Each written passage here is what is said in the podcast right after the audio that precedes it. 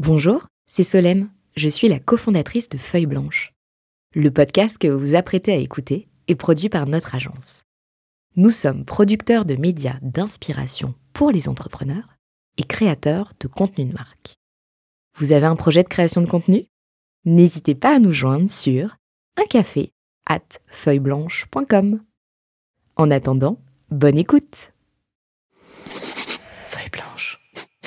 Je suis né dans une famille modeste. Ma mère travaillait à l'usine et mon père augmentait ses dettes en passant son temps à sniffer des rails de cocaïne devant moi. L'éducation de mes parents et de la rue ne m'ont pas prédestiné à avoir un quelconque succès.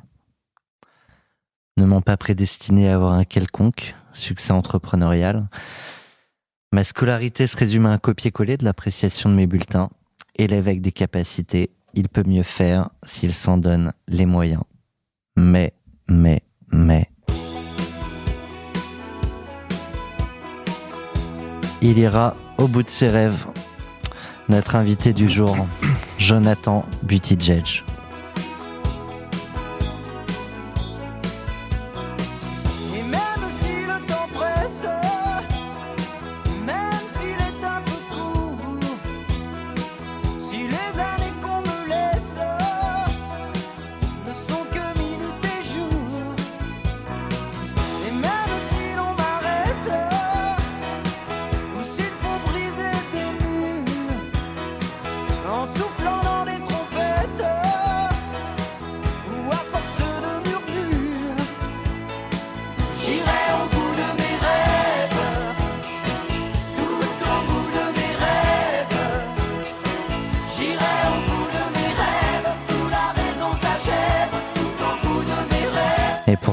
Tes rêves.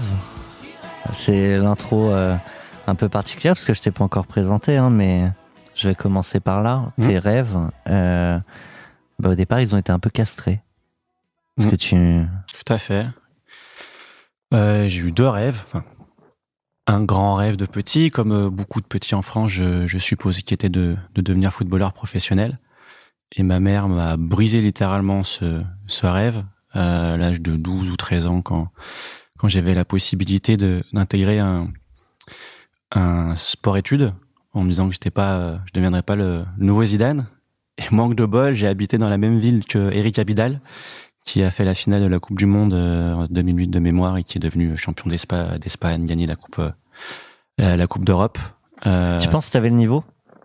Franchement, ça remonte il y a tellement longtemps. À l'époque petit quand j'étais très ça, petit j'ai deux après après c'est le travail ouais, c'est rentrer en centre de formation c'est déjà t'as le niveau hein, a priori quoi. J'ai la rêve qui avait été aussi euh, brisée à l'âge de, de 6 ans quand j'avais intégré euh, euh, l'une des meilleures équipes de, de la région où mes parents pouvaient pas m'amener à l'entraînement parce qu'ils n'avaient pas de pas de voiture. Et je me souviens d'un moment mais je me souviens comme c'était hier j'avais 6 ans. J'étais arrivé en retard à l'entraînement enfin pour les matchs. Et je pensais me faire engueuler et, euh, et, en fait, les entraîneurs se battaient quand je suis arrivé pour savoir, c'était plusieurs équipes, l'équipe 1 et l'équipe 2, donc quelle équipe j'allais être. Donc j'ai fini à l'équipe 1, j'ai fait trois matchs ce jour-là, j'ai mis 14 buts. Je me souviens de chacun des buts que j'ai mis ce jour-là. Ah, c'est génial à 6 ans, quoi. À 6 ans. Les, les, ouais. Les, ouais, les images gravées, je les vois très bien.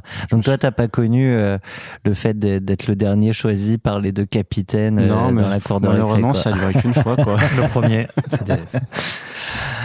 Donc ça, c'était les premiers rêves, ça, footballeur. ouais. Puis le deuxième rêve qui était de devenir, enfin un rêve façon de dire, mais euh, après la fin des études, de faire des études de euh, police scientifique. Mais malheureusement, à l'époque, il euh, fallait faire des études à Montpellier et payantes. Et donc aussi avoir un appartement à Montpellier. Donc mes parents n'avaient pas du tout la capacité de, de, de me payer tout ça. Donc il y a un deuxième rêve brisé, complètement injuste, je trouve, de, de ne pas pouvoir faire sa passion de l'époque juste pour une question d'argent en fait. Et euh, ouais, ça a été mes deux rêves euh, brisés euh, étant plus jeune. J'insistais, et pardon de démarrer comme ça, mais je, je voulais commencer là-dessus parce que du coup, un, ça va faire écho à tout ce qu'on va se dire et on est dans cash out mm. et, et, et, évidemment, bah, tu vas rencontrer euh, un succès avec WP Media, donc que tu as lancé. Donc ça y est, j'annonce euh, la, la, boîte. Euh, moi, j'ai j'ai entendu. Euh, je sais pas si tu peux commenter d'ailleurs, parce que c'est c'est parfois secret, mais alors je fais un, je fais un gros, je fais un grosse fourchette et après tu nous diras si tu peux préciser, mais entre 25 et 75 millions sans investisseurs. Mm. donc ça fait. Full bootstrap, ouais. Ouais, donc ça fait euh, une sacrée somme. Et quand on sait là d'où tu viens et ce que tu viens de préciser, et on n'a pas tout raconté, c'est intéressant et ça, ça, donnera une coloration aussi à, à nos échanges du jour. Des échanges que je suis ravi, comme toujours, de partager avec mon ami Renaud Granier. Parce que toi aussi, je t'ai, je t'ai même pas dit bonjour. Ben non, tu dis plus bonjour. Non, mais le respect se perd dans ce podcast. Donc euh, voilà, je te préviens, Jonathan. C'est, ne t'étonne pas si Thomas abuse un peu. Mais bonjour tout le monde. Bonjour. Bonjour. tous. Alors, euh, on va lancer. Euh, tu connais euh, le principe? Tout à fait. Tu as déjà écouté Cash Out. Et pour lancer l'ambiance, le jour de la signature, tu as choisi un titre que j'adore.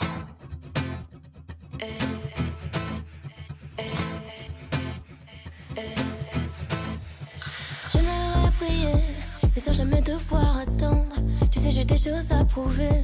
Parfois le réveil est violent. Et voilà, je me suis plantée. Moi qui voulais pas redescendre. Comme un lendemain de soirée. C'est comme ça qu'on apprend vraiment. On veut plaire, moi la première, évidemment. Des fois j'y arrive, souvent je me trompe, donc je recommence.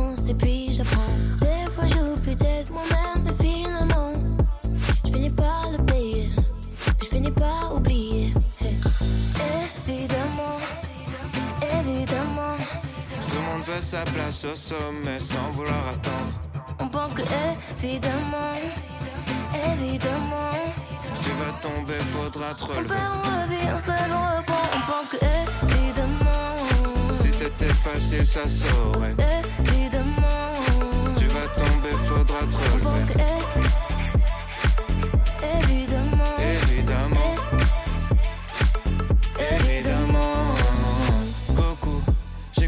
j'étais krillin, j'ai commencé, j'étais nul. J'ai mis 20 ans pour plus être un perdant, je peux le redevenir en moins d'une minute. La route est longue, elle est sinueuse, tu vas tomber, faudra se relever. Vie rapide, tu seras plus vite vieux, le secret c'est qu'il n'y a pas de secret.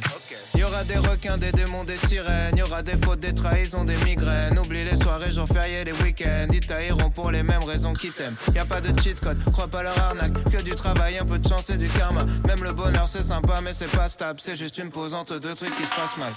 Évidemment. Il y a beaucoup de parallèles qu'on pourrait faire et je sais pas celui que tu avais envie de tirer en choisissant euh, en choisissant ce titre.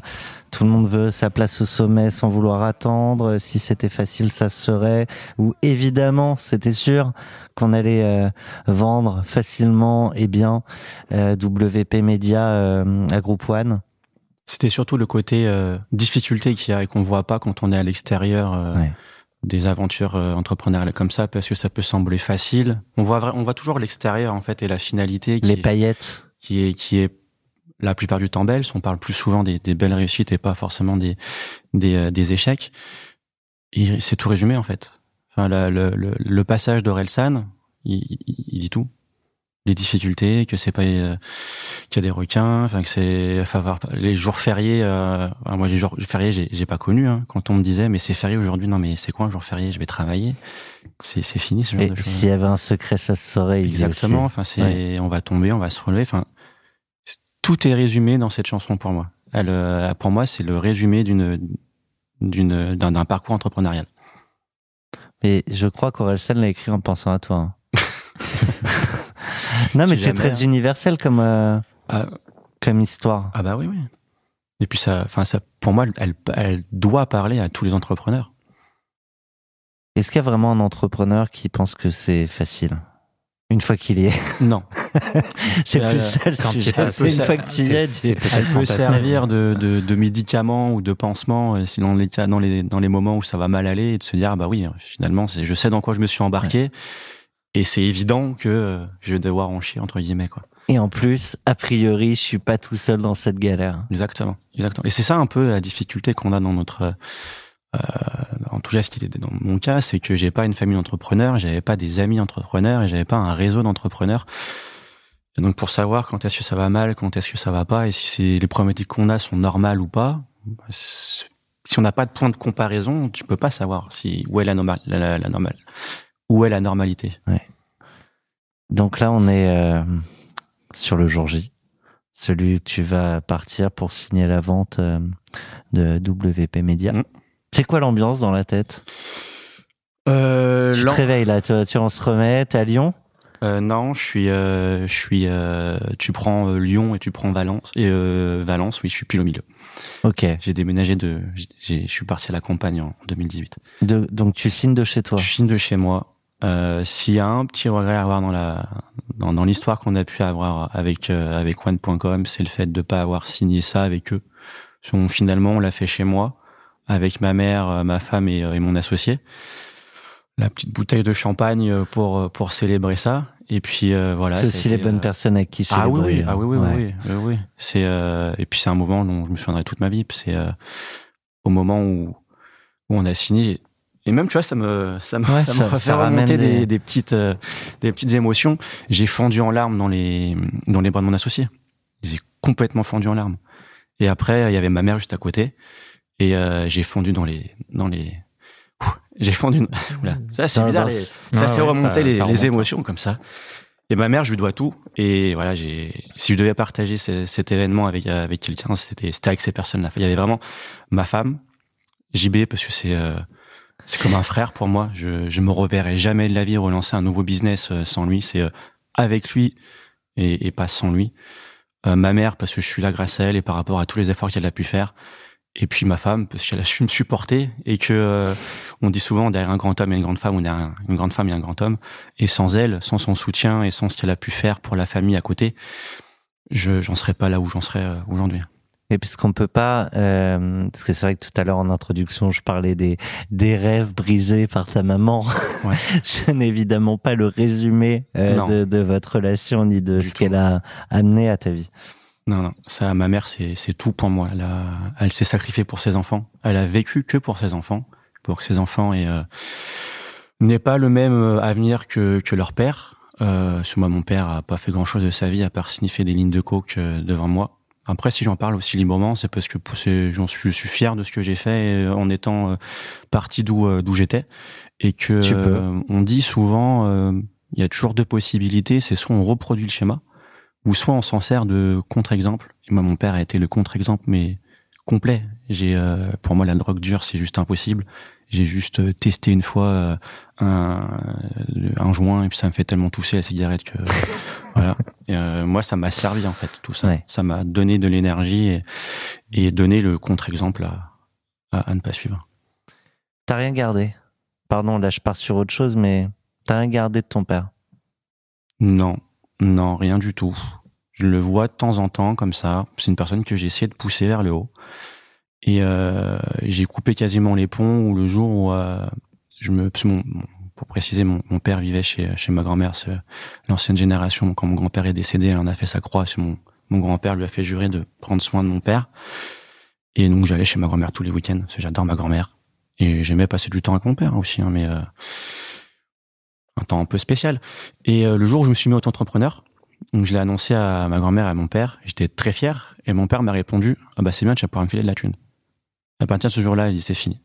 C'est, je peux plus rien pour toi et je vais plus rien faire pour toi. C'est, c'est pas possible. Je euh, reviens euh, du coup. Euh, alors je sais pas si parce que tu, on a parlé un petit peu avant de lancer l'émission de des déclics aussi de ta vie, mais on pourra peut-être en parler euh, après, sauf si Ouais. c'est le moment. C'est toi qui vois.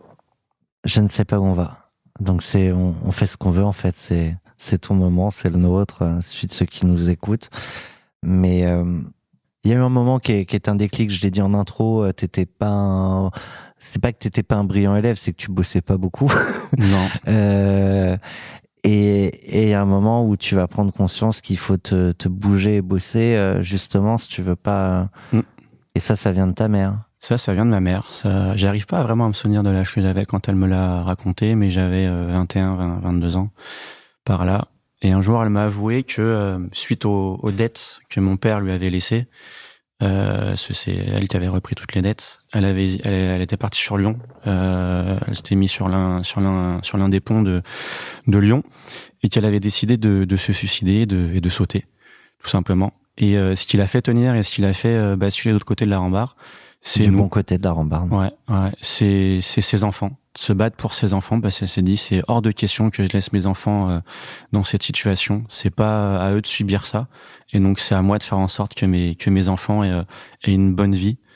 Euh, et je me souviens, ça m'a rappelé en fait tellement de choses. Après, j'ai compris tellement de, j'ai tout compris en fait à ce moment-là. Des choix, J'ai le choix de ma mère, l'éducation de ma mère.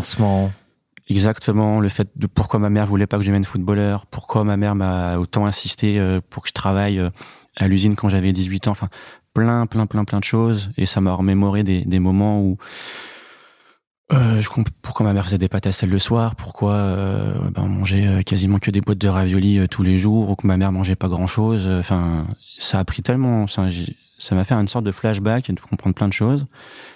Et à partir de ce moment-là, je me suis dit mais j'ai pas le droit de rien faire de ma vie je peux pas parce que ça serait totalement irrespectueux au- auprès de, de tous les sacrifices que ma mère a, a pu faire. Et je lui dois ça en fait.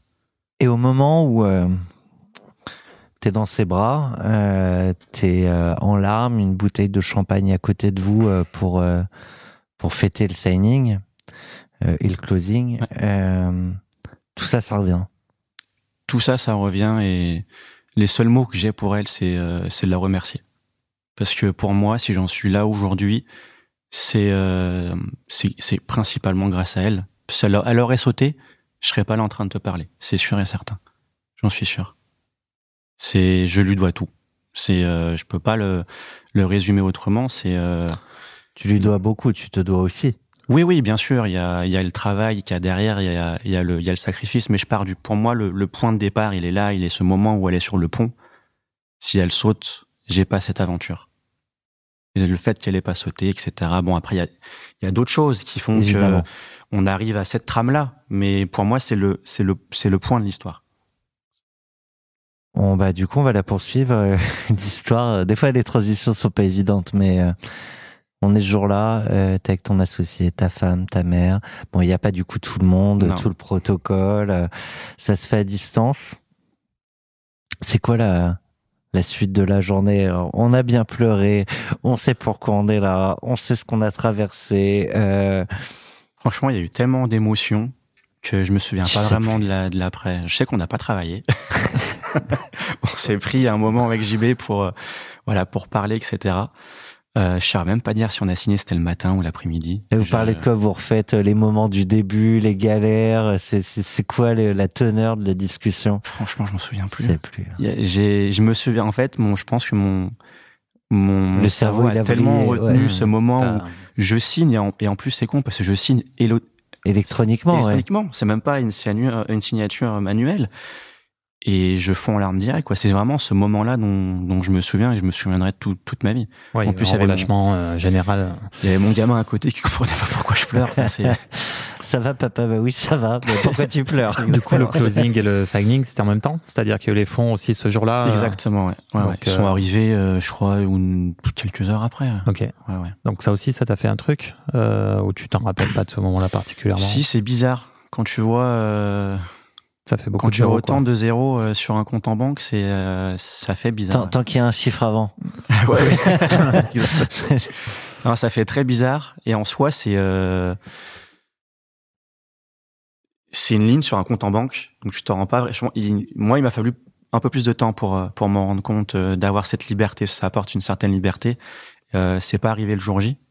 Euh, il m'a fallu un peu un peu de temps avant de avant de me rendre compte. Mais oui, quand on voit ça sur compte en banque, c'est euh, Après, c'est pas comme gagner au loto. hein. Il y a quand même des petites Oui, oui, différences dans on- le sens puis on sait tu que préparer, Exactement. tu sais que ça va arriver. Euh, Il y a des salaires aussi qui ont été là pendant Tout quelques années, mais Tout oui, Tant quand tu joues au loto, toujours les mêmes chiffres, t'es persuadé que ça va arriver aussi.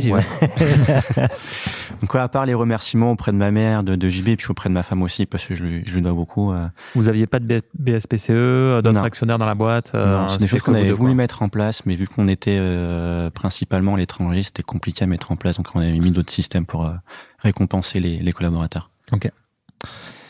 Tu euh, tu t'étais mis en tête que tu serais à la retraite très jeune.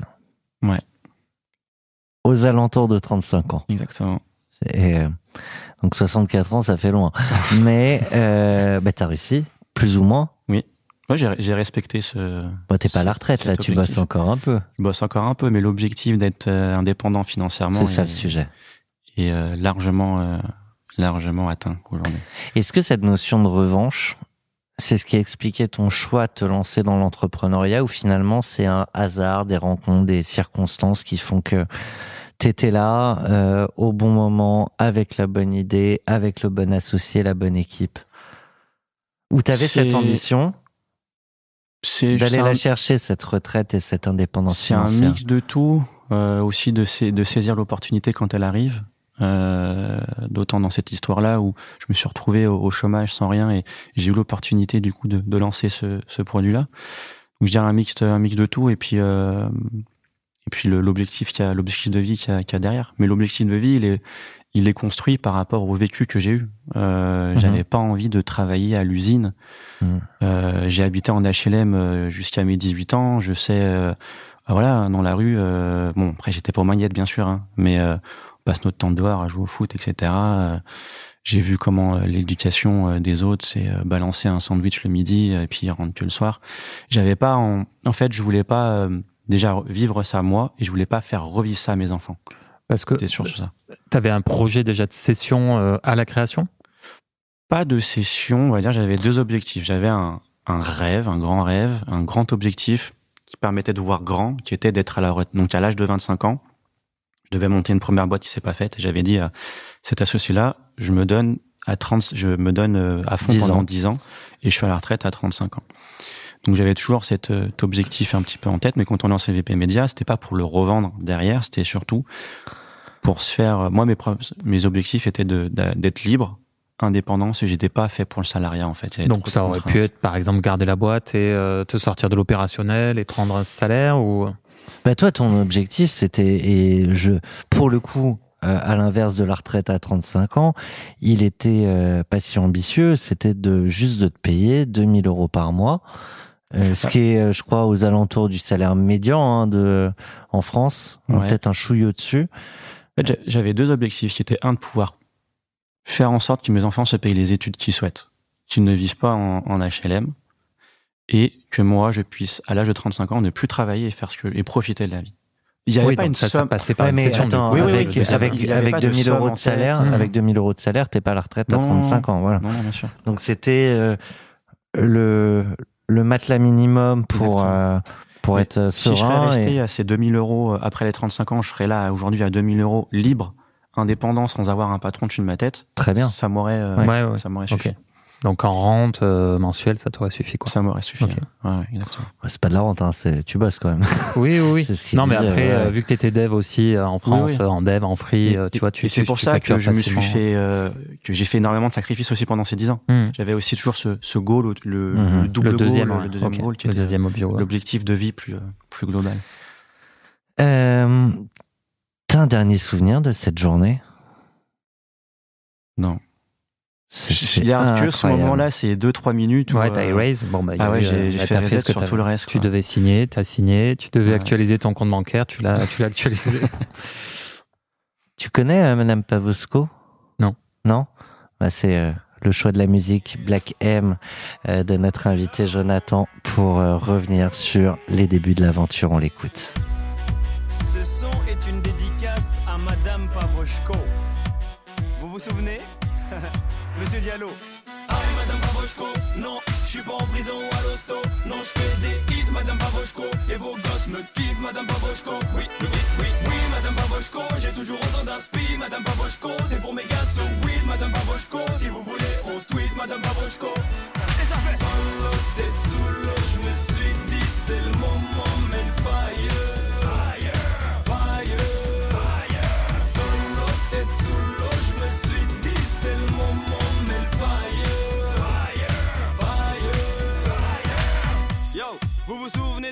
Le petit Renoir qui grattait des couplets de barge Fuck le délégué, dites-moi où est le mic. On dirait quand ma pouca wesh do M snipe. Ma vie, les cours, oui, oui, oui, oui, je m'en bats Les c- oui, je sais, c'est dommage. Du coup, vos surveillants sont contre moi. Moi, moi, ah. Allez, Madame Pavoshko, non, je suis pas en prison à l'hosto. Non, je fais des hits, Madame Pavoshko Et vos gosses me kiffent, Madame Pavoshko oui. Alors on est quand même sur la revanche là. hein. pas revanche, mais montrer que les préjugés euh, sont pas forcément les bons. Que Mais c'est pas parce qu'on croit que t'iras nulle part que tu peux pas y aller. C'est exactement. Elle est là la revanche. Et, euh, Exactement. si si, je suis je suis capable. Exactement, c'est ça. C'est que euh, si on devait miser sur des personnes, euh, euh, je pense qu'aujourd'hui, enfin, au moment où je me suis lancé, ou même dans, dans ma vie en général au début, personne n'aurait misé sur un seul centime sur moi pour, euh, pour que je puisse avoir le, le succès qu'on a eu euh, avec WP Media. C'était euh, quand tu c'est ces préjugés c'est ce qui ressort de la de la chanson c'est que les euh, c'est pas parce qu'il a fait du HLM qu'il qu'il était en cité qu'il a qu'il a terminé en prison. C'est euh, c'est pas le chemin qui est prédéfini que tous les tous, tous les toutes les personnes qui viennent de la cité euh, vont vont avoir quoi Parce que toi, alors tu l'as dit, euh, t'as bossé à l'usine, t'as bossé, euh, je crois, en parallèle euh, euh, de quand t'étais chez ta grand-mère, euh, chez J'ai McDo. passé deux ans à McDo ouais. Euh, ça a été très enrichissant Ah bah de toute façon, ouais, c'est. C'est- C'est c'est une bonne école. hein. mais moi ça m'a même servi pour pour Media après hein, sur sur plusieurs aspects hein. À quel c'est- niveau? Euh, bah, par exemple quand Comment j'usine euh, Non, mais, Non, mais les process. Il y a, Ouais, des- c'est ça. il y a les process, parce qu'ils peuvent te sortir de la, ils ont de la, tellement de data. Mais au-delà de ça, moi, s'il y a un point que je dois ressortir, c'est quand est-ce que tu passes à la caisse? Tu ne peux pas, en tout cas dans le McDo où j'étais, parce qu'après il y a des franchises et des, des process différents, mais dans mon McDo, tu ne pouvais pas aller à la caisse tant que tu ne savais pas par cœur la composition de tous les hamburgers Ah, tu veux dire en tant qu'employé? En tant qu'employé. Ok. Ouais. Parce que si tu es à la caisse, qu'on te pose une question qu'est-ce qu'il y a dans le Big Mac, tu sais pas quoi répondre. Bah, peut-être que le client, il va pas Ouais, acheter. expérience client, ouais. Voilà, expérience client. Et cette expérience client-là, bah, ça a eu un, pour nous un- aussi un grand impact sur le support. Dès le départ, nous, le support a eu un- une place hein, importante. Quand tu dis support, c'est euh, la facture, euh, les ADV, etc. Ou qu'est-ce que tu appelles support en Alors fait? nous, le, support chez nous, c'est vraiment les personnes qui s'occupent euh, des problématiques des utilisateurs. Donc, euh, c'est Ok, support niveau 1, euh, Ouais, voilà, conseiller, slash. euh, exactement, tout à fait. Ok. Jonathan, peut-être pour euh, mieux comprendre euh, cet univers euh, qui est peut-être flou euh, pour beaucoup euh, autour de tout l'écosystème WordPress, on a justement une, une question de notre partenaire avec euh, Quentin Arbonnier. Salut Quentin. Salut. Tu es banquier privé euh, chez Neuflis donc et euh, normalement si on ce qu'on me dit dans l'oreillette est vrai, tu as une question pour notre invité Jonathan. Tout à fait, Thomas. Euh, bonjour, Jonathan. Salut. Euh, J'avais une question effectivement par rapport à l'environnement WordPress, euh, qui est un environnement plutôt euh, plutôt galvaudé euh, et, et qui euh, qui pourtant, euh, à mon sens et en tant qu'externe, pourrait regorger euh, de, de nombreuses opportunités euh, de business et d'idées de business.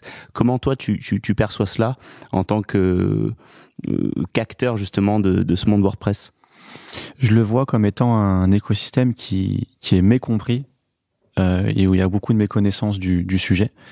Euh, c'est un vivier qui est énorme. Il faut savoir que WordPress, ça représente 42 ou 43% des sites. Donc il y a quasiment un site sur deux qui est fait avec WordPress. Et puis ça, fait, ça ne fait qu'augmenter d'année d'année en année. Dans le, le fondateur euh, Matt Mullenweg avait un objectif de 60% minimum. Donc c'est c'est dire qu'il y a aussi des des, euh, des ambitions derrière ce derrière ce CMS. Et il y a un écosystème qui, qui est formidable et qui, qui est énorme et avec des diversités aussi de de, de business. Si on pense Parce que c'est pas tout le business n'est pas pour WordPress. C'est- C'est ça qu'il faut entendre. Toi, typiquement, avec WP Media, tu avais Mm. ton business qui allait jusqu'à la revente. Et puis Euh, on pense aussi souvent à certainement euh, que extension et thème. Ouais, les mais plugins, euh, il y a aussi thèmes. les hébergements, il y a aussi les bah, déjà les agences qui font les sites internet sur sur WordPress. Il y a aussi les les, les services de prestation de, de prestation de maintenance puisqu'il faut faire du backup, il faut faire les mises à jour. Il y a des il y a des services qui s'occupent de faire les mises à jour en masse, par exemple en un clic et ça ça met à jour euh, le, le- la même extension sur son site. Il y a des formations aussi. Il y a pas mal de, de, de formations dans l'écosystème et de, et de grande qualité. Donc c'est un écosystème avec une vraiment une très grande diversité de, de business. C'est pas juste les thèmes et les, euh, les extensions. C'est beaucoup plus large, beaucoup plus large que ça. Et alors, du coup, je prolonge la, la question de Quentin, mais sur euh, des boîtes euh, très valorisées, il y en a beaucoup, euh, ou des ou des sessions? Des sessions. Alors oui et non. Oui parce que euh, il y a eu beaucoup de rachats euh, bah, pendant euh, le cash, le free cash en 2020 et euh, 2021. Euh, le gros et pas gros, c'est compliqué de le dire parce qu'on il y a très peu de sommes, aucune somme qui ont été communiquées. La seule qu'on connaît, et encore c'est une estimation, c'était WooCommerce, je crois que c'était en 2017 pour 30 millions, mais c'est la seule euh, entreprise où ça communiquait. Et je dirais... Moi j'ai entendu des chiffres sur certains aussi. hein. Et, euh, alors, et après, ça, c'est ma supposition. Je suppose que les chiffres ne sont pas communiqués parce que la plupart, on va dire 90-95% des rachats, sont faits par des hébergeurs. Et en général, les hébergeurs aiment pas trop communiquer les, les, valorisations montants, ouais. et les montants. Euh, c'est, c'est, ouais, il y a quasiment 9 acquisitions sur 10, c'est par des, c'est par des hébergeurs. Et vous, dans votre domaine, donc sur les thèmes, Ouais. il y a eu d'autres opérations comme la vôtre? Alors sur les extensions, en... il y en a, il y en a, euh, de différentes tailles aussi. Il y a eu euh, nous, on va se placer dans le dans les plus gros. Ok. Euh, en toute modestie, parce qu'on on est utilisé par plus de 3 millions de sites, donc on est on fait partie du, du haut du panier en termes d'utilisateurs. attends, ce que tu appelles extension, juste parce que, alors, du coup, là, tu, tu parles à un, un, un amateur, pas au sens où ça m'intéresse énormément, mais en mode, j'y connais pas grand chose. Euh, les thèmes, les extensions, Ouais, c'est pas pareil. Alors le thème, c'est ce qui va te permettre de construire les pages de ton site, Ouais. Euh, de faire le design de ton site. Oui, oui, ça, je vois très bien. Et les extensions, c'est euh, les petites briques que tu vas ajouter en plus. Donc une extension de référencement, une extension euh, si tu as bah, pour faire du e-commerce, Ouais. etc. Voilà. Et donc nous on est euh, une extension. On ou était, du euh, SEO, ou du, exactement. voilà, ouais. Ok. Voilà. Et, et la vôtre, parce qu'on l'a pas vraiment encore expliqué, Oui. ce, que, ce que vous faisiez, donc euh, qu'on faisait qu'on fait toujours d'ailleurs. fait toujours. Euh, c'est euh, on a plusieurs. Donc l'entreprise s'appelle WP Media. Nom choisi en deux minutes euh, top chrono parce qu'on avait eu l'idée de se dire un jour si on fait plusieurs produits euh, qu'on n'appelle pas le produit le premier produit. Donc euh, on a appelé WP Media, WP WordPress Media. Je ne sais pas pourquoi. Ah, Peut-être parce que c'est des médias au sens large, euh, ouais. Peut-être. Euh, et euh, on est spécialisé en fait dans la l'optimisation du temps de chargement des sites in- internet sur WordPress, puisqu'on vend des extensions WordPress. Donc on en a trois, WP Requête, qui est une, euh, qui permet d'optimiser de, de version de façon très large le, le- le temps de chargement d'un site internet. On a ensuite euh, Imagify. Donc Imagify, c'est euh, pour optimiser le poids des images. C'est quand tu es sur un site, tu as 70% du poids des images, enfin 70% du poids qui est lié aux images. Donc si tu réduis Et le donc, poids c'est de le tes temps de images, chargement. Ouais. voilà, exactement. Et après, on a un. Et c'est une incidence sur les conversions, sur, euh, sur tout ça. Donc c'est Google regarde ça du coup. Ouais. Alors après, je saurais pas, étant pas référenceur, je ne sais pas quel le pourcentage c'est de, de critères, mais personne ne sait. Ouais, Dès qu'on rentre chez la- Google, c'est la sauce magique. c'est euh, comme le coca. hein. J'imagine que, petite parenthèse, mais vous faites des tests justement pour, euh, pour regarder l'impact qu'a euh, votre solution. Ah oui, oui. sur, euh, euh, alors après, on a le beaucoup référencement. d'outils. euh, on utilise, bah, en fait, on va utiliser les outils, les outils que nos utilisateurs utilisent. Euh, donc, euh, PageSpeed Insight, et euh, qui est un outil euh, proposé euh, par Google. Donc, euh, ce que Google dit, euh, il faut faire, il faut suivre. on, on comprend mieux euh, l'activité euh, qui fait que vous en êtes là où vous en êtes aujourd'hui. Euh, mais chez euh, toi, t'aimes bien revenir sur le fondement de l'aventure. Exactement, Thomas. Euh, J'aime bien euh, voir d'où vient l'idée, où est partie l'idée, comment la sauce s'est créée. Est-ce que c'était euh, un pote d'enfance Enfin, bon, il y a plein de- d'aventures. Alors j'ai on commencé l'association avec Jean-Baptiste et, euh, et Julio à l'époque. Jean-Baptiste, je l'ai connu euh, en agence. Donc euh, lui était référenceur et moi j'étais développeur au sein de l'agence Pixeo à, à Lyon. Et ensuite, moi je suis parti dans une autre agence. Mais les premiers contacts, c'est quoi? On va boire une, on va boire une pinte et euh, Mm, Bah après on était collègues de travail quoi, Ouais. mais on partageait une passion commune qui était la performance web. Ok. Autant lui que moi, on était euh, vraiment passionnés par le fait d'améliorer le temps de chargement de nos, nos clients. Et le jour où moi je suis parti, euh, on s'est dit bah si un jour on a la possibilité de faire un service autour de la performance, Mais euh, pas pote plus que ça, quoi. Non, Pote de travail, quoi. Pas à l'époque, non. Ok. Et, euh, et quand je me suis lancé, donc quand j'ai développé le, le, le produit, je me déjà je me voyais pas partir seul, donc j'ai demandé direct à JB vu que le projet euh, faisait partie de la performance. Et après j'avais demandé à Julio, euh, euh, qui est expert sécurité WordPress. Chez Pixeo aussi Non non non, c'est un indépendant, euh, en étant un indépendant Qui sur. voulait euh, vous rejoindre. Non, pas qui voulait, c'est moi qui lui ai proposé. Non, c'est ça, tu lui as demandé s'il Oui, voulait oui. vous rejoindre. exactement, oui, exactement. Parce que je me voyais pas en fait de Donc sortir toi, t'étais au sans- milieu des deux autres, finalement. C'est toi qui as regroupé un petit peu les... Ouais. Ok. Exactement, exactement. Et après, sur le partage des tâches euh, un peu différentes de la tech, euh, type sales, type support au début, euh, vous êtes bien séparé les tâches ou? Euh, ça s'est fait sur le tas et on en moi j'étais sur la partie dev. Euh, pour JB c'était un peu compliqué au début parce que vu que lui j'étais sur la partie référencement et, et market, il n'y a pas grand chose à faire au début, à ce moment-là. Donc il a, il a fallu un petit peu de temps avant qu'il trouve sa place pendant la phase de bêta et la phase de, développement pendant les trois quatre derniers mois. Et Julio était vraiment juste sur la phase euh, partie euh, licensing euh, du, du, produit puis la sécurisation du, du, euh, du produit. Et après avec Jean-Baptiste, on s'est divisé les tâches. on a commencé à faire le support tous les deux. On a commencé à faire pas mal de choses ensemble. Et, et ce qui nous a vraiment, je pense, après lié, c'est en 2014 euh, quand on a commencé, après qu'on soit lancé à l'international et qu'on commençait à avoir des tickets de support en, anglais. Moi, j'étais euh, pire qu'une vache espagnole en anglais. Je disais hello et bye, c'est tout. On a décidé d'aller vivre euh, à San Francisco tous les deux pendant trois mois, de septembre à décembre. Et puis bah là, on a vécu euh, tous les deux pendant trois mois à G24, quoi. Donc ça soude aussi. Et là, Julio était déjà parti Non, non, non. On, s'est séparés. Je crois que c'était en 2017, 2017-2017. Et SF, vous avez pris quoi un Airbnb trois mois et euh... Exactement, ouais, c'est ça, des Airbnb qui coûtent 1300 euros le lit. C'était dans un, c'est le loyer à l'époque était déjà très cher. C'était des, des grands appartes euh, avec euh, deux très grandes chambres et puis on était euh, des lits superposés et puis on était une vingtaine. Ah ouais. Et c'est pour être euh, avec l'écosystème tech, etc. Pourquoi SF oui. et pas ailleurs? Vous auriez pu aller bah, à Londres, en fait, par exemple. On voulait là, déjà, on voulait. Si c'était pour apprendre l'anglais, oui, si Il y avait deux objectifs. Ou à Malte, quoi. Ouais, il y avait deux objectifs. Un, pour moi, apprendre l'anglais. C'est le JB était déjà bilingue, et surtout euh, voir euh, si on pouvait faire une levée de fonds. Okay. On avait cette idée-là à l'époque euh, d'être. Et puis quoi de mieux que San oui, oui, d'être au cœur de, euh, du réacteur pour, pour une levée, quoi. Alors, je sais pas si, si vous en parlez euh, facilement de ça, mais partez à trois, vous finissez à deux associés. Ouais. Bah, dans une aventure, c'est pas rien. Ouais, c'est pas rien. Euh, après, j'ai pas de mal à dire la vérité, qui est qu'on l'a viré du jour au lendemain. On l'a euh, le vendredi matin, on fait un call. Euh, on veut plus de toi, t'es viré. Ça s'est typiquement passé comme ça. Pour quel motif? Alors le motif, c'est qu'on n'était pas aligné sur les euh, objectifs de vie. C'est pour ça que j'en reviens aussi tout le temps aux objectifs de vie. C'est que lui, euh, c'est que Julio, euh, sans trop rentrer dans les détails de sa vie, c'est c'est le c'est lui qui ramène le le, le salaire dans, dans, son foyer et que forcément il ne peut pas faire de sacrifice comme nous on a fait. On ne pouvait pas il ne pouvait pas se permettre de ne pas se verser de salaire pendant un, un an et demi ce qui est tout à ce fait qui s'entend bien ce qui sûr. s'entend tout à fait ce qui est tout à fait normal. Et pendant que nous on a galéré pendant un an et demi à travailler H24 dessus en fait on avait construit la maison. Et puis euh, il veut rentrer dedans en fait. C'est compliqué de, comme, de dire à une personne, et hey, t'as pas aidé à la construire. Enfin, en tout cas, t'as fait les fondations, mais après nous, on a fait le premier étage, etc. Donc c'est, compliqué. Donc on avait une première étape où on l'a, on est pas, on l'a passé de, je crois que c'était de 25 à 5% à l'époque, euh, en lui disant, bah voilà, maintenant aide-nous à construire ton deuxième étage, euh, ton deuxième étage.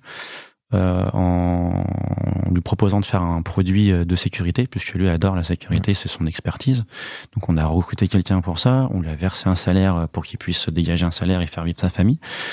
Et puis euh, au final ça s'est pas ça s'est pas bien passé. Et puis à un moment donné il faut couper euh, faut couper la couper le cordon quoi. C'est quand ça fonctionne pas ça fonctionne pas. Moi, ça m'a même envoyé à l'hôpital cette histoire là quoi. J'ai fait une myocardite, j'ai j'ai été hospitalisé etc. C'est tellement ça me stressait en fait. C'est quoi qui te stressait C'était de le voir euh, se payer un salaire alors qu'il s'investissait pas comme C'était l'ambiance. C'était euh... l'ambiance générale qu'il y avait. On s'embrouillait tout le temps et puis l'équipe le voyait. Enfin, le, le ressentait en tout cas, puisqu'on est 100% au télétravail, ça se ressentait. Vous étiez tous en télétravail en fait, toute ouais, la team plus Vous n'aviez pas de bureau physique euh... Depuis le jour, euh, premier jour, okay. on n'a jamais eu de bureau. Enfin, on a eu des, des bureaux qu'on a partagés brièvement avec Tilki. Mais euh, ouais, bonjour à, à bonjour Tim à Sommet et, et, à Sylvain. Mais euh, non, on a le, le siège social, c'était chez nous. Ok. Et euh, tous les trois dans les mêmes villes ou multi-sites Non, non. Euh, bah, au début, Lyon, tous les deux avec Jean-Baptiste. Euh, J'ai loué de Saint-Omer. Euh... ok. Il faut le dire avec l'accent, c'est ça? Ouais, ça, ça marche pas sinon. sinon, c'est pas d'où on parle, c'est ça? Ouais, Ok. Ah, du Nord. Et euh... oh, ok. Et bah du coup, mal fini. Ou finalement tout le monde comprend, c'est pourquoi. Mal fini, euh, non, parce que c'était la meilleure des décisions qu'on ait pu prendre et c'est à, à, refaire. Je referais la même chose et même je le ferais plus tôt en fait, ouais. parce que on a essayé, essayé, essayé, on Mm. s'est accroché à ça. En fait, quand ça marche pas, ça marche pas.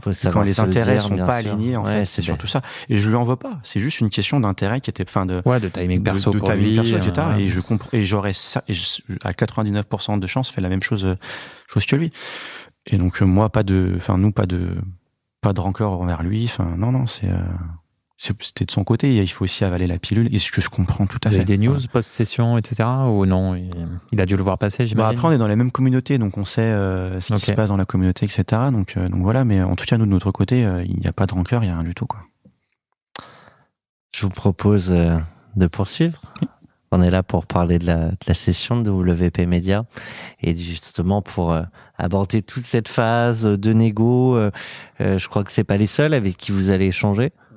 Euh, bah, je, te, je te propose d'en discuter après cette musique que tu as choisie, Kavinsky euh, Rampage.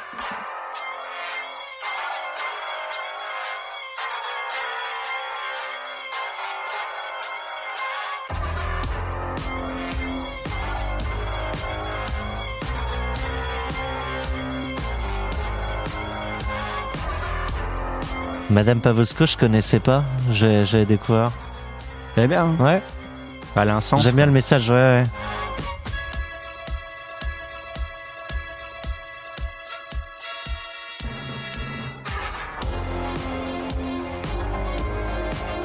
Il va y avoir des paroles ou pas là? Non. Non. Donc Non, on peut. euh, Il n'y en a aucune. je peux baisser euh, très légèrement et nous mettre dans l'ambiance. On essaie juste de parler en rythme pour aborder donc toute cette phase. Négo. Qui va décider d'y aller? C'est quoi l'histoire? Euh, L'histoire, ça débute en octobre 2019. L'histoire, elle débute en octobre 2019, euh, où un grand acteur du, euh, de notre éco- écosystème nous, contacte pour savoir si, si on est vendeur. Chose qu'on n'était pas forcément à l'époque, parce que 5 ans, ça faisait, ça faisait encore un petit peu tôt. Là, vous étiez sur quelle métrique en termes de CA, nombre de collabs euh, 2019, je crois qu'on était à ce moment-là à 4 millions et quelques de chiffre d'affaires en terminant l'année. Et en collaborateur, on devait être une, une vingtaine. Ok. Et boîte rentable avec euh, EBIT positif. euh, Oui, oui, oui. Ah oui, on a 70% de, de marge, Ok. marge nette. De toute façon, venant, de là d'où tu viens, avec tout ce que tu as raconté, 4 millions, pense ouais, que t'as tu serais- 3 millions d'EBIT à peu près. euh, Ouais, euh, Ok. facile. Il n'y a pas très peu de charges. Quoi. Oui, il n'y a pas de charge fixe, pas de bureau, pas de. Donc c'est Voilà, que du staff en fait. C'est que du staff. Du staff, et des très peu softs, de- quelques et un- softs et, euh, ouais. dès le départ, vous êtes allé chercher la renta de toute manière sur un projet comme ça. Oui et non, l'objectif n'était pas de de faire de la renta, Non Ok. c'était de se verser un salaire de 2000. Donc, euh, Bon, c'est atteint hein, quand tu fais 3 atteint. millions d'EBIT. oui, ah bah oui, Oui, non, mais bah, pour se verser un salaire, faut, faut quand même euh, gagner de l'argent. Ouais, bien sûr. Donc, ils viennent vous voir. Ils viennent nous voir, euh, nous demandent si on est vendeur, on dit non, tout simplement. Euh, mais euh, Efficace. Non, mais pourquoi pas Mais tu gros, connais voilà. les multiples débits, tu le sais non, ou non, non moi j'ai à ce découvert euh, ces bidas, euh, j'ai découvert ça à ce moment-là. Euh, moi, les levées de fonds, j'ai jamais regardé ça, etc. Enfin, c'est des trucs qui m'intéressaient pas du Parce que tout. ça, hein. c'était post-SF, parce qu'à SF, vous étiez parti pour, euh, Ah pour oui, aller ouais. lever, du coup. Oui, oui, c'est largement, quand même euh, euh, des, des, des idées de, de multiples. non, non, non, non, aucune idée. Moi, j'y connaissais vraiment. euh, Peut-être JB à l'époque Ouais. même, mais moi, en tout cas, euh, je connaissais vraiment pas du tout, euh, et même encore aujourd'hui. Mais euh, euh, je découvrais, je découvrais certains, certains termes et comment ça termes et comment ça fonctionnait. Et justement, on a, déci- on a décidé, on s'est dit, ok, pas de souci, on vous fait quand même les chiffres, si vous voulez, euh, une ribambelle de chiffres, hein, ce qui- Ouais. ce qui est normal pour évaluer le, le business. Et on l'a fait. Donc là, Euh, c'est une data room. Ils vous demandent une data room avec un certain nombre de docs. Exactement, mettez, euh, tout à fait. Donc ça nous a pris un peu, à plusieurs mois quand même pour nous Mm. pour récolter les données, puisqu'on n'avait pas de pas trop de données à l'époque, on Ouais. regardait pas tellement. Donc ça a été un super exercice. Et puis après, bah, on s'est pris au jeu de la vente et d'y penser. Parce qu'à partir du moment où tu fais ça, tu es dans une optique quand même de, de session, finalement. Oui, et puis on se rend compte aussi de la valorisation que ça peut avoir. On a, on a quand même essayé de faire les choses bien. Euh, donc dès qu'on a eu les premiers contacts, même si on n'avait pas l'idée de, de vendre tout de suite, on a quand même pris un broker direct Ok. pour Donc, nous aider broker, à. euh, banquier d'affaires. Euh, non, euh, non euh, une entreprise spécialisée, c'est des, des Américains qui, euh, qui s'occupent de, de, faire ça, des indépendants. euh. C'est- pardon, alors là, c'est c'est dire quoi, broker Alors un ça broker, de comme euh, moi je le comprends et l'accompagnement qu'on a eu, c'est des personnes qui s'occupent de faire la relation entre les entrepreneurs et les possibles euh, racheteurs Oui, donc potentiellement banque DAF, ok. Et, euh, et aussi de faire jouer leur réseau. euh, bon, qui- même principe. Ouais, même. Que c'est vrai que le mot broker, tu... puis vérifie les Ouais, chiffres, ils font les, estimations, banquier etc. d'affaires, quoi. quoi. Ouais, ok. Ok. Mais toi, du coup, c'est, tu peux le recommander euh, Tu peux donner son nom ou? Euh, franchement, je me souviens plus de leur nom. Ok. Mais je les recommanderais, pratiquent mais je les, euh, pourcentages, mais je les euh, recommande, euh, peut-être que c'est moins cher, peut-être que tu vois, il y a- c'est des tips aussi pour nos auditeurs. Alors, si euh, le nom, je le retrouverai, ça y a pas de souci, et je les recommanderais les yeux fermés. Et si on devrait refaire une session, on reprendrait les mêmes. Ok. Du coup, euh, vous commencez à prendre conscience qu'il y a euh, une valeur à tout ce que vous avez créé. Mm. Et là, bah, c'est quoi les discussions entre vous? C'est ça y est, on est lancé. il Vous êtes peut-être tous les deux pas alignés sur le fait de vendre. Oh, On a été euh, alignés sur. euh, sur Parce que tout. là, il y a un chiffre qui sort. On parle de x10, x15 euh, des bits. Donc, on a parlé des bits. On sait, euh, là, ça, Ouais. ça fait Ouais. bizarre, non, la première fois que. Ouais, quand on sait, qu'on nous dit la valorisation potentielle de l'entreprise, euh, moi d'un côté, je me dis, bah mon objectif de vie, il va pouvoir Ouais. être Je suis même en avance. tiens. respecté. Et, euh, et ce qui a été magnifique avec cette aventure avec Jean-Baptiste, c'est qu'on s'entend surtout. On a eu très peu de de. Je me souviens juste d'une fois, il m'a dit putain mais tu me fais chier, c'est tout. Et l'avantage, Ouais, qu'on- la on question, c'est pourquoi euh, Franchement, je suis chiant. Tu sais je suis super chiant. parce que je suis- très très chiant. C'est une bonne raison de te le dire. Euh, donc, finalement, ça va pas se faire. ça va pas se faire. Euh, ça se fait pas. Et euh, la semaine juste après, euh, parce que nous voilà, on était quand même dans l'optique après de vendre, on s'était Mhm. dit, euh, Donc, Data Room, vous voyez, ça négocie avec cet acheteur-là. il y a même pas de négociation en fait. C'est, euh, ils nous demandent de, les chiffres. Ils Euh, vous font une propale, du coup? Non, même pas. On devait se, ré- on devait faire une réunion où nous on s'attendait qu'ils devaient avoir une propale puisqu'ils avaient accès à tous les chiffres, ils avaient euh, regardé tous les chiffres et ça se termine en, euh, oh, bon, on, on pense à faire un partenariat quoi. Ok. Mo- Moi, je suppose qu'en fait, ils nous ont vu plus petits et qu'on rentrait pas dans leur budget de, Ouais. de Ouais, rachat, quoi. Après, c'est juste une pure. euh, Oui, oui, en tout cas, il y a hein. plein de critères qui n'étaient pas cochés. ils ne sont euh, pas expliqués. Non, non, non, non, du tout, du tout, du tout. Et après, bah, une semaine après, un concurrent se, se présente. Avec le broker, du coup, ou non, toujours en Non, non, non, euh, toujours euh, dans notre. euh, Enfin, ils nous contactent en direct. Ok. Contact en direct. Euh, et là, on décide de, de mettre en pause. euh, Ça, c'était en février, euh, février 2020, donc euh, Covid, etc. Donc, on met tout en pause. Enfin, les brokers nous conseillent de tout mettre en pause. On les écoute euh, et on repart sur le marché entre guillemets en, en août 2020, où euh, bah, le potentiel acquéreur est toujours intéressé. Euh, À part que les chiffres sont plus ouais. les mêmes. les chiffres sont plus du tout les mêmes. Surtout que vous, les process En- télétravail, pour le coup, En vous positif. maîtrisez, quoi. Non, mais en voilà, positif, en- ouais. Vers le haut. Ouais, Voilà. ouais. Ah oui, parce que le, le- le- la Covid, euh, les deux premières semaines, on a fait moins 15% de CA, mais après, c'était du plus 50 tous les mois, quoi. Ça a été, euh, ça a été, euh, Donc, tu as un acquéreur potentiel qui est intéressé à la base. Mm. Et à ce moment-là, vous avez discuté de multiples euh, choses. quand non. ils sont venus, ils avaient aucun chiffre. Le, le- Ok. le deuxième intervenant avait aucun chiffre. Hein. Ils s'étaient pas par- partagés, donc ils avaient pas de. J'ai plus souvenir si on avait parlé du- d'une certaine valeur à cette époque-là. Et là, c'est quoi on, on se renifle euh, c'est Euh, les, premiers, euh, les premiers échanges avant, avant de s'arrêter pour euh, Tu parles de, des- de ceux de février ou ceux de- du mois d'août? Bah, ceux qui sont arrivés une semaine après. Ah bah là, ils nous demandent si on est vendeur, on leur dit oui directement, mais que du coup, c'est pas le bon moment pour parler de, de tout ça, qu'on reverra ça dans, dans quelques mois. Après le Covid. Après, le, Enfin, après le Covid. donc on, on se remet sur le marché entre guillemets en août 2020. Donc euh, le deuxième intervenant, enfin deuxième potentiel acquéreur est toujours euh, toujours intéressé. Et euh, sur LinkedIn, euh, donc Jack euh, qui s'occupe des M&A chez euh, One.com me contacte euh, sur LinkedIn. LinkedIn. c'est- euh, vous qui vous le faites en direct Alors- ou c'est le broker qui non non, il vient en direct. One, c'est un troisième. Ouais, c'est le troisième et définitif. Ok. Et coup de bol parce que ouais, euh, LinkedIn, si j'y allais une fois par an, euh, c'était à tout casser. Je me suis dit, si par chance j'ai un message ou quoi que ce soit, je vais quand même aller voir. Je vais voir et j'ai un, j'ai un message. J'ai un, et je le vois pas tout de suite. Enfin, je le vois euh, peut-être euh, trois quatre jours après qu'il me qu'il me contacte. Donc on lui dit oui et puis on le met en, on le met en relation avec les brokers directement. Et donc là, il va y avoir en parallèle ce deuxième acquéreur potentiel Oui. qui est intéressé et One. Oui. On peut dire le nom de l'acquéreur potentiel?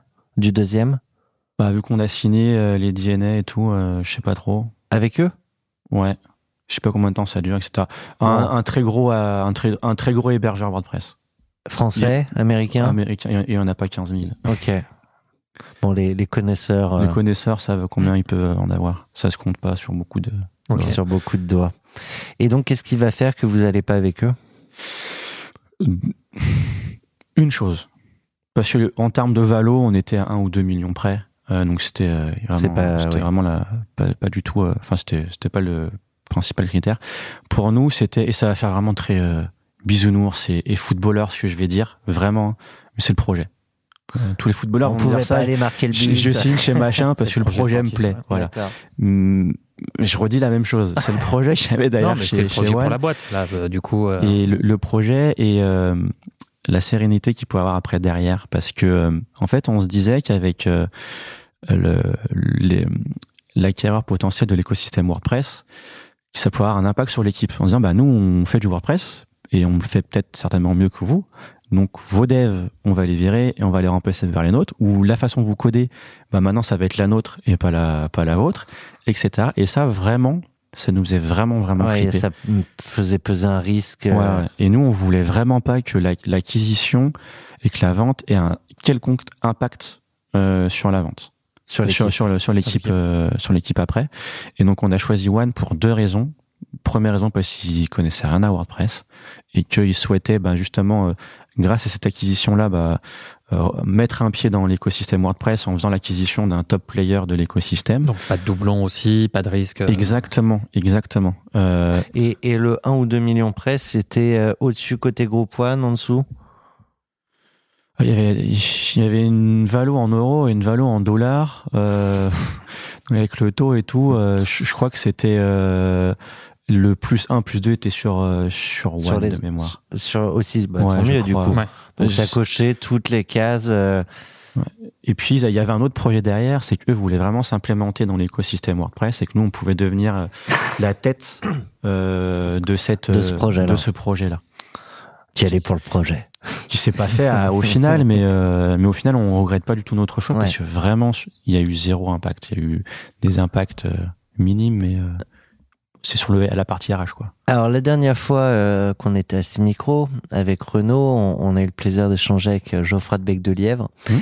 euh, fondateur de, de Marco Vasco, euh, vendu au, au Figaro euh, et groupe d'assaut.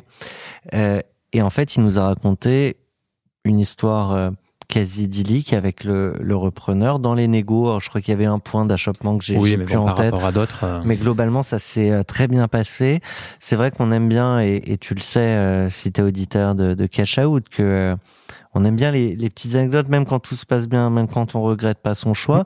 Il y a des fois des, des sujets, alors à défaut de parler de tension, mais parfois c'est le cas, des sujets de négo quand même. Alors, après l'acquisition, pas tellement, parce qu'ils sont vraiment à l'écoute. Je parle pendant la négo. Pendant la hein. négo Ah bah c'est d'où le, d'où le titre Rampage qui est euh, déchaînement.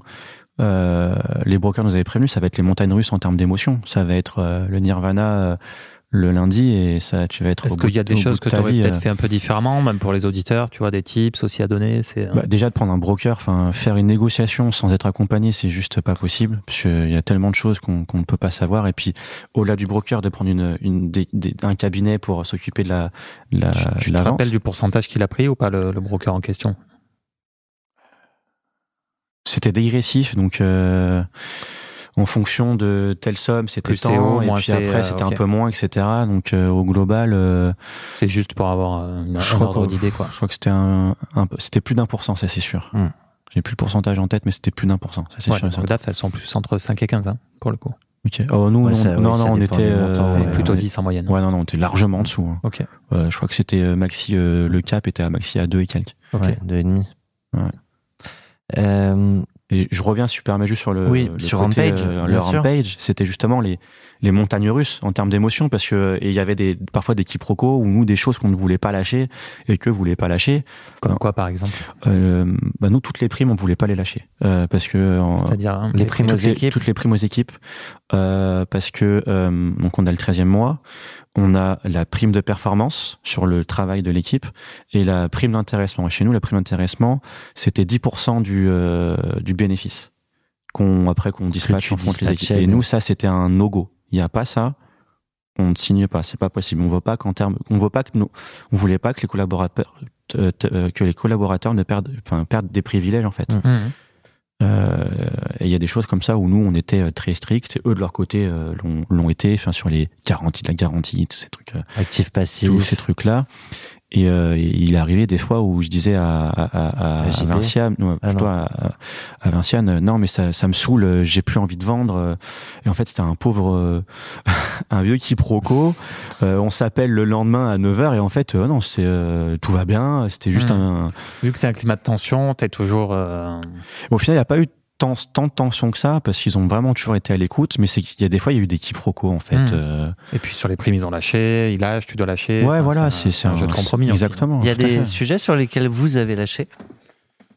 Les garanties, la garantie, tous ces trucs-là. euh, on a aussi lâché sur le fait euh, que One voulait euh, que chaque nouvelle, euh, chaque nouveau collaborateur soit un salarié. Hmm. Parce que vous aviez des free en fait? C'était des free. ouais. Que Ouais. des free Principalement que des free. Après les. Français, c'était des, des, des, des contractuels, des CDI. Mais les free, les, les autres, c'était les Anglais, c'était des, des free. Et, Donc euh, même les free mais- étaient intéressés euh, au bénéfice de la boîte. oui, oui, ah oui, oui, ah oui, oui, ah oui, tout à fait. Bon, on versait Tu- tu- 10% tout le monde. Ok. Mais, euh, mais comme ça, du coup, en facturation, par principe. euh, Exactement. ouais. ouais, parce que je, Exactement. je connaissais pas le mécanisme pour faire un truc Exactement. comme ça. Ok. Euh, Est-ce qu'il y a un dernier point qui te revient sur toute cette phase de négo avant qu'on. T'es t'es- t'es loqué combien de temps du coup euh, ça- Deux ans. Enfin, je- Vas-y. pas réellement deux ans, c'était sur de, le 2021 et 2022. Ok. Donc sur les sur les résultats de ces deux années-là. Et si je dois reparler d'un sentiment, c'est que euh, faut pas oublier euh, les objectifs de vie qu'il y a derrière et pourquoi on vend et quelle doit être la suite. Parce que pendant au moins deux mois, euh, les deux derniers mois euh, de négo, euh, j'avais des nausées vraiment tous les matins. Euh, je dormais plus, j'avais des nausées. Euh, et pour partager un, un tips, alors je sais pas si c'est un tips, mais euh, pour ceux qui vont vendre, donc on a deux possibilités après de récupérer le cash. Elles sont fait tout en nom propre, ou soit on met ça dans une holding avec ce qu'on appelle l'apport session, Mm. donc le 150 0 BTR.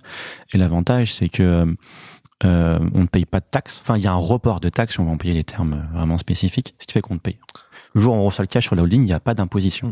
Mais par Euh, contre, faut le réinvestir. Il faut le réinvestir soit à 60% dans des produits qui sont très risqués Sous 24 mois. sous euh, 24 mois, sous deux ans. Et euh, au début, bah, moi, je me suis dit, bah, je vais faire du para-hôtelier, ça va être tranquille, etc. Puis au final, euh, j'ai, puis je dis à ma femme, tiens, toi, tu parles pas anglais, mais tu vas, tu vas apprendre anglais, puis tu vas faire, un, tu vas gérer un chalet, etc. Et tu vas te, tu vas te débrouiller. Et en fait, euh, ce, ce, ce montage-là, c'est ni plus ni moins recréer une entreprise. Se faire du para-hôtelier, c'est, Oui, et puis c'est c'est une entreprise. en risque. soi. Hein. Ouais, ouais. Donc, euh, Et, Que tu le gères ou pas, et- mais, euh. et ensuite, j'ai découvert que bon, bah, par hôtelier, on veut pas faire. Donc, on doit le réinvestir en marchand de biens. Marchand de biens, c'est no way pareil. Après, c'est que dans des fonds risqués, private equity, etc. Et t'avais pas envie. Et j'avais pas En envie. fait, et je voulais pas risquer, sujet, euh, je voulais pas sûr. risquer mon argent, en fait. J'avais trimé pendant, pendant dix ans à, à, à arriver à ce, à- ici.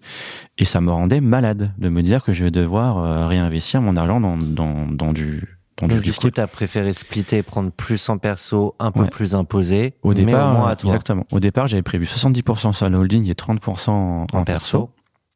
Et euh, j'ai fait totalement volte-face, donc euh, d'où l'intérêt de se faire accompagner Mm. par, euh, par, Oui, parce que ça, par ça un cabinet. enfin, si je dis pas de bêtises, faut quand même le, bien le valider avant la signature. Tout- ah oui, oui, Donc, oui, euh, voilà, ça, ouais, c'est très strict et tout, euh, donc faut être très bien accompagné Ouais. par un cabinet euh, fiscaliste. Et euh, ils ont fait un super boulot en trouvant une solution pour pouvoir euh, euh, faire volte-face là-dessus. Donc j'ai fait 93% en perso et plus que 7% sur la holding. Donc j'ai, ça m'a fait perdre entre guillemets plusieurs millions, parce que ça, ça se transforme en millions d'impôts. Ouais. Mais pour moi, ça, j'ai dit tout le temps, bah du coup, c'est le prix de la liberté en fait.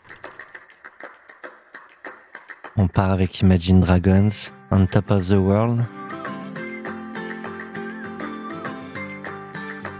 Donc la petite ellipse, on est après la signature. Ouais.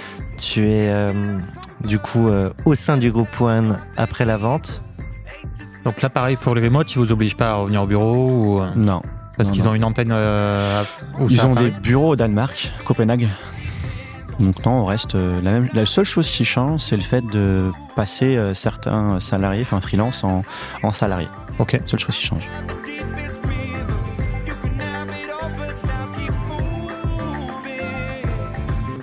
Take it in, but don't look down. I'm on top of the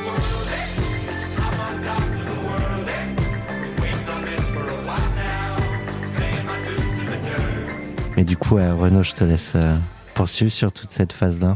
Ouais, bah, je parlais du, du- du juste après, bah, du statut dans lequel t'étais. Euh, est-ce que t'étais en remote Est-ce que t'étais sur site euh, Voilà. là. Toujours, toujours remote, euh, sachant que One, le siège est à Copenhague. Donc on reste, euh, on reste, rien ne change en fait. La seule chose qui, moi, dans mon quotidien change, parce que pour Jean-Baptiste étant CEO, c'était euh, différent. Moi, de mon côté, euh, étant CPO, donc en charge du produit, c'est une réunion par mois pour faire un état des lieux des chiffres. Et tu bosses 8 heures par jour, CDI. euh, Toujours pareil. En fait, j'ai hésité à proposer deux, deux chansons parce que j'ai eu deux étapes en fait pendant ce, pendant l'après. J'ai eu la phase euphorique, d'où cette, d'où, celle-ci, Dragons. et euh, la phase de dépression, euh, si je peux l'appeler comme ça, qui, est- qui est arrivée euh, en 2022. Euh, tout de suite après la signature, je sais pas, j'ai, eu un regain d'énergie. Euh, Bah, déjà, tu t'es dérisqué euh, personnellement. aussi, Et puis ça- fait aussi un. ça m'a reboosté en fait. Ouais. Euh, moi, on me demandait mais ça y est, est-ce que tu vas pas lâcher, est-ce que t'es pas démotivé? Et l'année 2021, c'est l'année où j'ai trouvé les meilleures idées niveau produit. Euh, vraiment, enfin, j'ai trouvé les meilleures idées qui, qui- au niveau, enfin, j'ai eu un regain d'énergie, un, ouais, je peux pas l'exprimer autrement en fait. C'est vraiment un, un regain, un regain d'énergie et de motivation aussi. Ça m'a remotivé à, à, à rebosser, euh, à me relever le matin, etc. Ça faisait long déjà au bout de, au bout de huit ans à l'époque, huit ans de perf, etc. Je suis quelqu'un qui, qui me lasse très vite et ça m'a donné euh, un, re- un, un élan, ouais. Donc on arrive au climax. Ouais.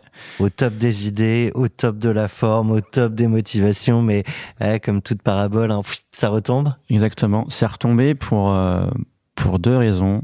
Euh, j'ai découvert euh, un monde que je ne connaissais pas. C'est quand tu reçois beaucoup d'argent, euh, bah, il faut l'investir après. Euh, parce que moi j'ai reçu tout en nom propre et pas dans une holding, donc j'avais pas créé une, activité.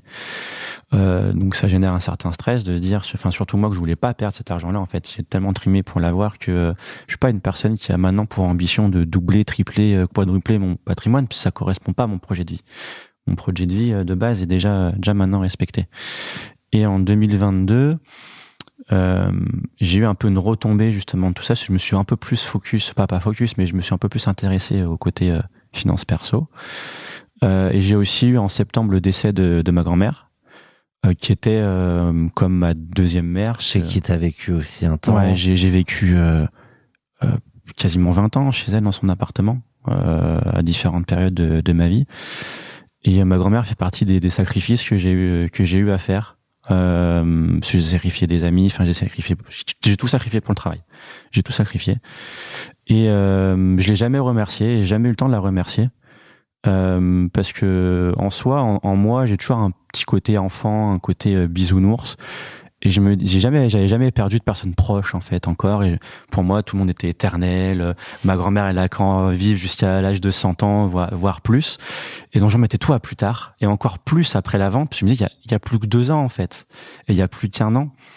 Et ma grand-mère est décédée entre temps. Et j'ai jamais pu lui dire merci. C'est, euh, je pense, ça restera l'un des plus grands euh, regrets de, ma vie, parce que sans, euh, bah, sans le fait qu'elle puisse m'héberger à un certain moment de ma vie quand j'étais à McDo, etc. Je me, suis retrouvé en dehors du, foyer familial. Bah, je me suis retrouvé dans, je me suis retrouvé dans la merde, quoi. Et donc septembre, décembre, ça a été compliqué. Été compliqué. Donc pour cette raison-là, euh, émotionnellement, parce que euh, euh, il y a le, la perte de ma grand-mère et puis euh, toute cette partie argent, etc. ça, Avec je des me faisais, mauvais- je me des tritu- mauvais conseils aussi qui. alors les, mauvais conseils étaient précédemment, euh, avant avant la vente, mais je me triturais la tête avec euh, faut que j'investisse ça, faut que je fasse ci, etc. Et et, en- et là où j'ai vraiment commencé à à rechanger d'attitude, c'est quand ma femme m'a dit mais attends tu te rends compte, t'as t'as plus vraiment, t'as pas de raison de pas être heureux, t'as t'as réussi ton objectif, t'as réussi euh, ton objectif de vie qui était très compliqué à atteindre. Arrête de te focaliser sur ces choses-là et, prends le temps de savourer en fait. Parce que je savourais plus et j'étais malheureux. Et c'est totalement euh, enfin c'est bizarre de se dire d'être pouvoir être malheureux dans cette position-là en fait. J'ai aucune raison d'être malheureux en fait Mais t'es pas le seul entrepreneur dans cette situation-là à avoir un moment de, de petite déprime. Alors souvent, parfois aussi, qui arrive au moment où tu quittes complètement la boîte et où tu sais plus où plus t'habites. pour d'autres raisons que la- Mhm. l'afflux d'argent, même si c'est plus le vide en fait. hein. tout de suite, l'agenda vide, etc. euh, qu'on nous cite souvent, mais euh, Bah ça, moi j'ai essayé de l'anticiper. Euh, je t'en avais parlé pendant le Ouais. premier call qu'on avait fait, mais euh, j'avais vu la, ouais, j'avais lu le, déjà la, la, la biographie de Marc Simoncini qui parlait de son de sa dépression.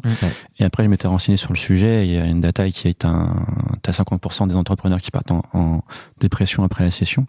Donc j'avais déjà essayé d'anticiper ça. euh, Est-ce que c'est corrélé au fait que, alors je sais plus combien de pourcentage, mais je crois que ça dépassait Que les 80. earn-out se passent super mal. Ouais, que sont pas toujours avoir une- réglés. Une, relation de cause et effet Euh, quelque part. Et, et je crois que c'est Geoffroy de Bec de Lièvre qui nous disait, alors à l'inverse, je crois que le chiffre là c'était 40, 50, 60% euh, des, des rachats de boîtes qui ne donnent pas les fruits escomptés. Ouais. Enfin bref. En fait, tout le monde doit déprimer après le repreneur, moitié, les ouais. cédants, tout le monde. Il y a, il y a l'autre moitié qui est contente. Puis chacun ses raisons, quoi. Puis t'as Ouais, des, des, des raisons personnelles, t'as as différents types de, de raisons. Donc là, on est euh, en tout cas dans toute cette phase qui va poursuivre la, la session où t'es encore dans la boîte, mais plus complètement. Enfin, en tout cas, de moins en moins. Là, t'y es plus du tout. Un Là, j'y suis encore. Donc, on a démissionné de nos postes euh, au mois d'avril. Donc, on est à 50% euh, maintenant. De temps. Notre nom jusqu'au préavis qui se termine le 30 septembre. Et après, euh, c'est entre les mains de, de One pour savoir si on doit continuer ou pas les, à les À accompagner. 20% du temps ou pas. Après, c'est plus, on va dire, plus sur un, Parce sur que une partie des, strat- des objets de burn-out euh, sur des euh, sur Non, des c'est métriques tout fini, particulières. Non, ou- non, c'est tout fini. hein. 100%, Non, après, c'est euh, vraiment pour les, euh, pour les accompagner en tant que, ouais, on va mettre un titre. Consultant, euh, Consultant, stratégique si advisor, t'as etc. envie, tu peux claquer la porte euh, demain, par exemple. Ouais, oui, oui, oui, mais euh, nous, on a Bon, encore par l'envie de euh. les accompagner parce que on veut, quand on veut partir, on veut vraiment partir conscience tranquille Mm. et euh, qui est qui est plus aucun, a- qu'on sache qu'on qu'on puisse partir la tête reposée et dormir sur nos deux oreilles. Et ben On- alors justement, on va parler de l'après. Pour ça, tu as choisi euh, Coup de vieux euh, avec euh, Big Flo et Oli et Julien Doré. On écoute. Ah, ça, en fait, ils l'ont fait en, en coprod avec euh, leur public. Ils ont demandé des idées, euh, je crois, pour le clip. Et J'ai jamais vu le clip. C'est vrai? Eh ben, écoutez, on regarde. Hein. Désolé pour les auditeurs.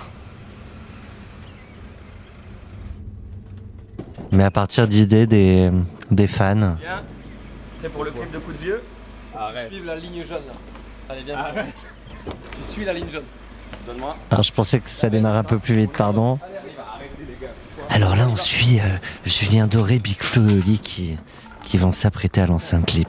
Ma génération, elle a, elle a tout oublié des révisions du bac. Elle veut un dealer, pas trop loin de la fac. Elle a grandi, elle s'en branle du regard des gens. Elle veut un coup d'un soir, mais qui dure deux ans. Elle faisait des tours géantes en plats et le tour du monde sur Encarta. Elle grattait une piscine pour passer le mois d'août. Elle comptait des centimes pour s'acheter une couille de mammouth. Des fois plus de cadeaux, les parents séparés. Elle s'est inscrite à la salle, mais n'y est jamais allée. Le lait, toujours après les chocs à pic. Elle assume pas, mais elle a dansé la tectonique. Défoncée, elle mate les zinzins de l'espace. Elle écrivait des trucs au blanco sur l'ISPAC. High School Musical, Anna Montana, karaoké du lac du Connemara. Accéléré, des rats, des rés, personne comprenait, mais tout le monde chantait. Dans son salon, elle a des panneaux de chantier.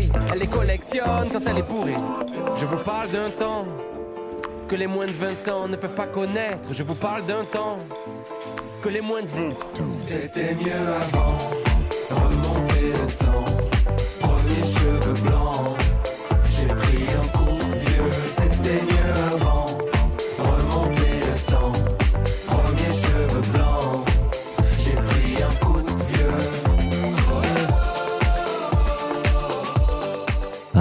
jusque-là, j'avais tous tes choix artistiques. Pour ton cash out, c'est quoi l'idée derrière ce titre? Ah, je l'écoute en boucle celle-là en ce moment. C'est, euh, bah, ça me rappelle tellement de souvenirs. Elle me rappelle mon enfance et cette chanson-là, c'est, une tonne de références quand, quand j'étais ado et, et petit. Et euh, en 2022, j'ai pris une claque en fait quand, euh, enfin une claque émotionnelle. J'ai réussi mon objectif de vie et euh, je commence à un peu penser au, au futur. Et maintenant, je fais quoi en fait? Et euh, Est-ce que tu veux pas remonter de boîte? Pas aujourd'hui, pas Ouais. tout de suite. Ça correspond pas à l'objectif de vie en fait, du coup. Donc euh, pourquoi pas, mais pas pas tout de suite. Et pas pour rien. Et je me rends compte qu'en fait, j'ai sacrifié plein de choses. J'ai sacrifié, j'ai sacrifié les amis, j'ai sacrifié certaines personnes de ma famille, et j'ai en fait pas eu l'impression d'avoir grandi dans ma tête, euh, j'avais tout, j'étais toujours le, le, gamin de 18-19 ans. Alors je dis gamin même si on est grand à cet âge-là, mais euh, avec toujours son côté euh, ignorance. On est toujours un petit peu encore ignorant à cet âge-là. Et euh, j'ai plein de souvenirs qui me qui me reviennent à la tête, des moments que je passe avec ma grand-mère, que des moments que que que je passe au quartier avec mes avec mes amis. Et ouais, ça ça fait ressurgir plein de souvenirs en fait cette cette chanson là. Et ça me fait poser plein de questions pour l'après. Quoi faire? Quel est le nouvel objectif de vie? Et d'un côté, après sans plaindre, mais c'est compliqué de trouver un grand objectif de vie maintenant. Est-ce que j'ai besoin d'un objectif de vie? Est-ce que je peux me satisfaire de ce Être que j'ai? à la retraite à 12 ans. et du coup, en fait, quand tu quand as été absorbé par un objectif qui est quand même grand et compliqué à atteindre, oui, qui t'a mobilisé toute ton énergie mentale et physique. Exactement. Et après ça, qu'est-ce que je fais? Et donc j'ai pris un coup de vieux parce que euh, je me suis retrouvé euh, dix ans plus tard euh, à pas savoir quoi faire et à me remémorer tous ces souvenirs que j'ai que j'ai pu avoir. Donc cette chanson euh, en ce moment résonne beaucoup en moi. Je l'écoute très très souvent et régulièrement en, en boucle. Du coup, est-ce que tu as commencé à élaborer les premières réponses à toutes tes questions? C'est quoi là le bah maintenant que je suis à, que j'ai pu passer à 50%, je, je peux passer du temps euh, là-dessus. Mine de rien, même en étant encore à, 5, à 100%. À la fois avec tes euh, proches et en même temps à prendre du temps pour toi pour répondre à ces questions. on avait des éléments de réponse euh, avec la bio que tu avais écrit à, à, Thomas aussi. On en avait parlé à table tout à l'heure. Mm. Tu peux me remémorer avant que j'en parle euh, Que tu avais écrit quelques lignes et que tu pensais peut-être à à écrire. C'est plus perso, ça? Ouais, c'est plus perso. Le fait d'écrire. Ouais, euh, c'est plus perso. Euh... Et puis même de, t'as cette notion de léguer. Euh, ça sera doublement intéressant sur cette notion de legs et de transmission, mais de léguer à tes enfants euh, aussi l'histoire de de leur père, de leurs euh, grands-parents, de ton côté. Oui, c'est important. Pour moi, c'est très important qu'ils sachent d'où d'où je viens et justement de parler librement de du fait de ma mère qu'elle qu'elle était ouvrière, qu'elle est qu'elle hésitait à suicider, euh, euh, la cocaïne auprès de mon père, etc. Euh, pour moi, c'est essentiel. Le travail, les millions qui arrivent, et c'est essentiel de de de, les leur éducation. Les sacrifices qu'il y a eu derrière, exactement. Euh, surtout qu'ils les ont vus. Enfin, mon, mon grand m'a fait cette réflexion. Ils ont quel âge? Maintenant, 7 et quatre et demi. Parce que tu parlais de ton grand, hein. et c'est vrai que ça, on en avait parlé quand on s'était appelé, mais lui aussi, t'as fait un petit déclic, euh, ton grand garçon. Ah oui, il était pas si grand d'ailleurs à l'époque. Ouais, il m'a mis une bonne punchline en été 2020. Euh, il m'a dit papa, euh, quand est-ce que maman elle reprend le travail euh, pour que tu puisses passer, euh, que t'arrêtes de travailler, que tu passes plus de temps avec moi? Et à partir de ce jour-là, j'ai dit à Jean-Baptiste, ouais, dès qu'on a une première offre, si euh, elle dépasse nos attentes, euh, je ferai pas le chieur sur la valo quoi. Donc voilà, ça, ça a été un moment euh, déclic. C'est si on a une offre qui est au niveau de nos attentes, on vend. Tout à fait. C'était au moins ça, donc à ce qu'on comprend, sinon il ne serait pas allé.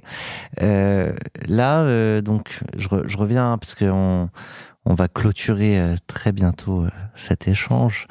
Euh, là, la suite logique, c'est je prends du temps pour moi, j'investis. Exactement. Je fais quoi de mon argent? Je m'occupe de mon patrimoine. Donc je me fais accompagner par rapport à ça, avec, par rapport avec plusieurs plusieurs conseillers, parce que bon, on ne devient pas fiscaliste du jour au lendemain et on ne connaît pas toutes les classes d'actifs, tous les sous-jacents, etc c'est un euh, autre métier. C'est un, un métier. C'est un métier. Ça va être, euh, ça va être mon métier à, à, temps plein pour les prochains mois et certainement les, les prochaines années. Donc s'occuper du, du, patrimoine et investir le, le, patrimoine. Et après, je reste pas fermé à un nouveau projet euh, entrepreneurial. Bon, à savoir qu'à côté de ça, j'accompagne en tant que business angel euh, une entreprise. Donc ça me, j'adore faire ça. tu peux dire qui ou pas? Oui, bien sûr. C'est une entreprise qui s'appelle Doulepé Umbrella. Donc sur la ils font de la maintenance euh, WordPress, ils permettent de ouais, t'es resté dans des sujets je le sujet c'est pas mal pour investir. Hein. Exactement, et, j'adore ces réunions qu'on a. Euh, puis on a discuté tout à l'heure, t'es pas fermé à peut-être mentorer au niveau associatif. Tout à fait. D'autres petits entrepreneurs. J'adore, j'adore partager. J'adore partager. J'ai appris énormément euh, venant des autres, donc je trouve ça normal de de rendre l'appareil. Et si un jour doit me relancer dans une aventure entrepreneuriale, faut qu'il y ait un sens, euh, qu'il y ait un sens au niveau du monde, au niveau des gens.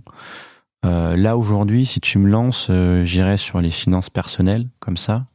S'il y a les gens ne savent pas gérer leurs finances personnelles par méconnaissance. Et, et aider les gens bah, à avoir un projet de vie, à se payer leurs vacances, euh, payer un tour du monde ou euh, euh s'acheter leur maison, leur appart. Exactement. Ouais. Et pour moi, ça fait sens. Ouais, ça, ça ferait sens. Ça ferait un projet qui aurait, qui aurait du sens. Ouais. On va se quitter euh, sur une chanson de Kenji Girac, Les yeux de la maman. tes chansons depuis tout à l'heure, évidemment, sont pas anodins.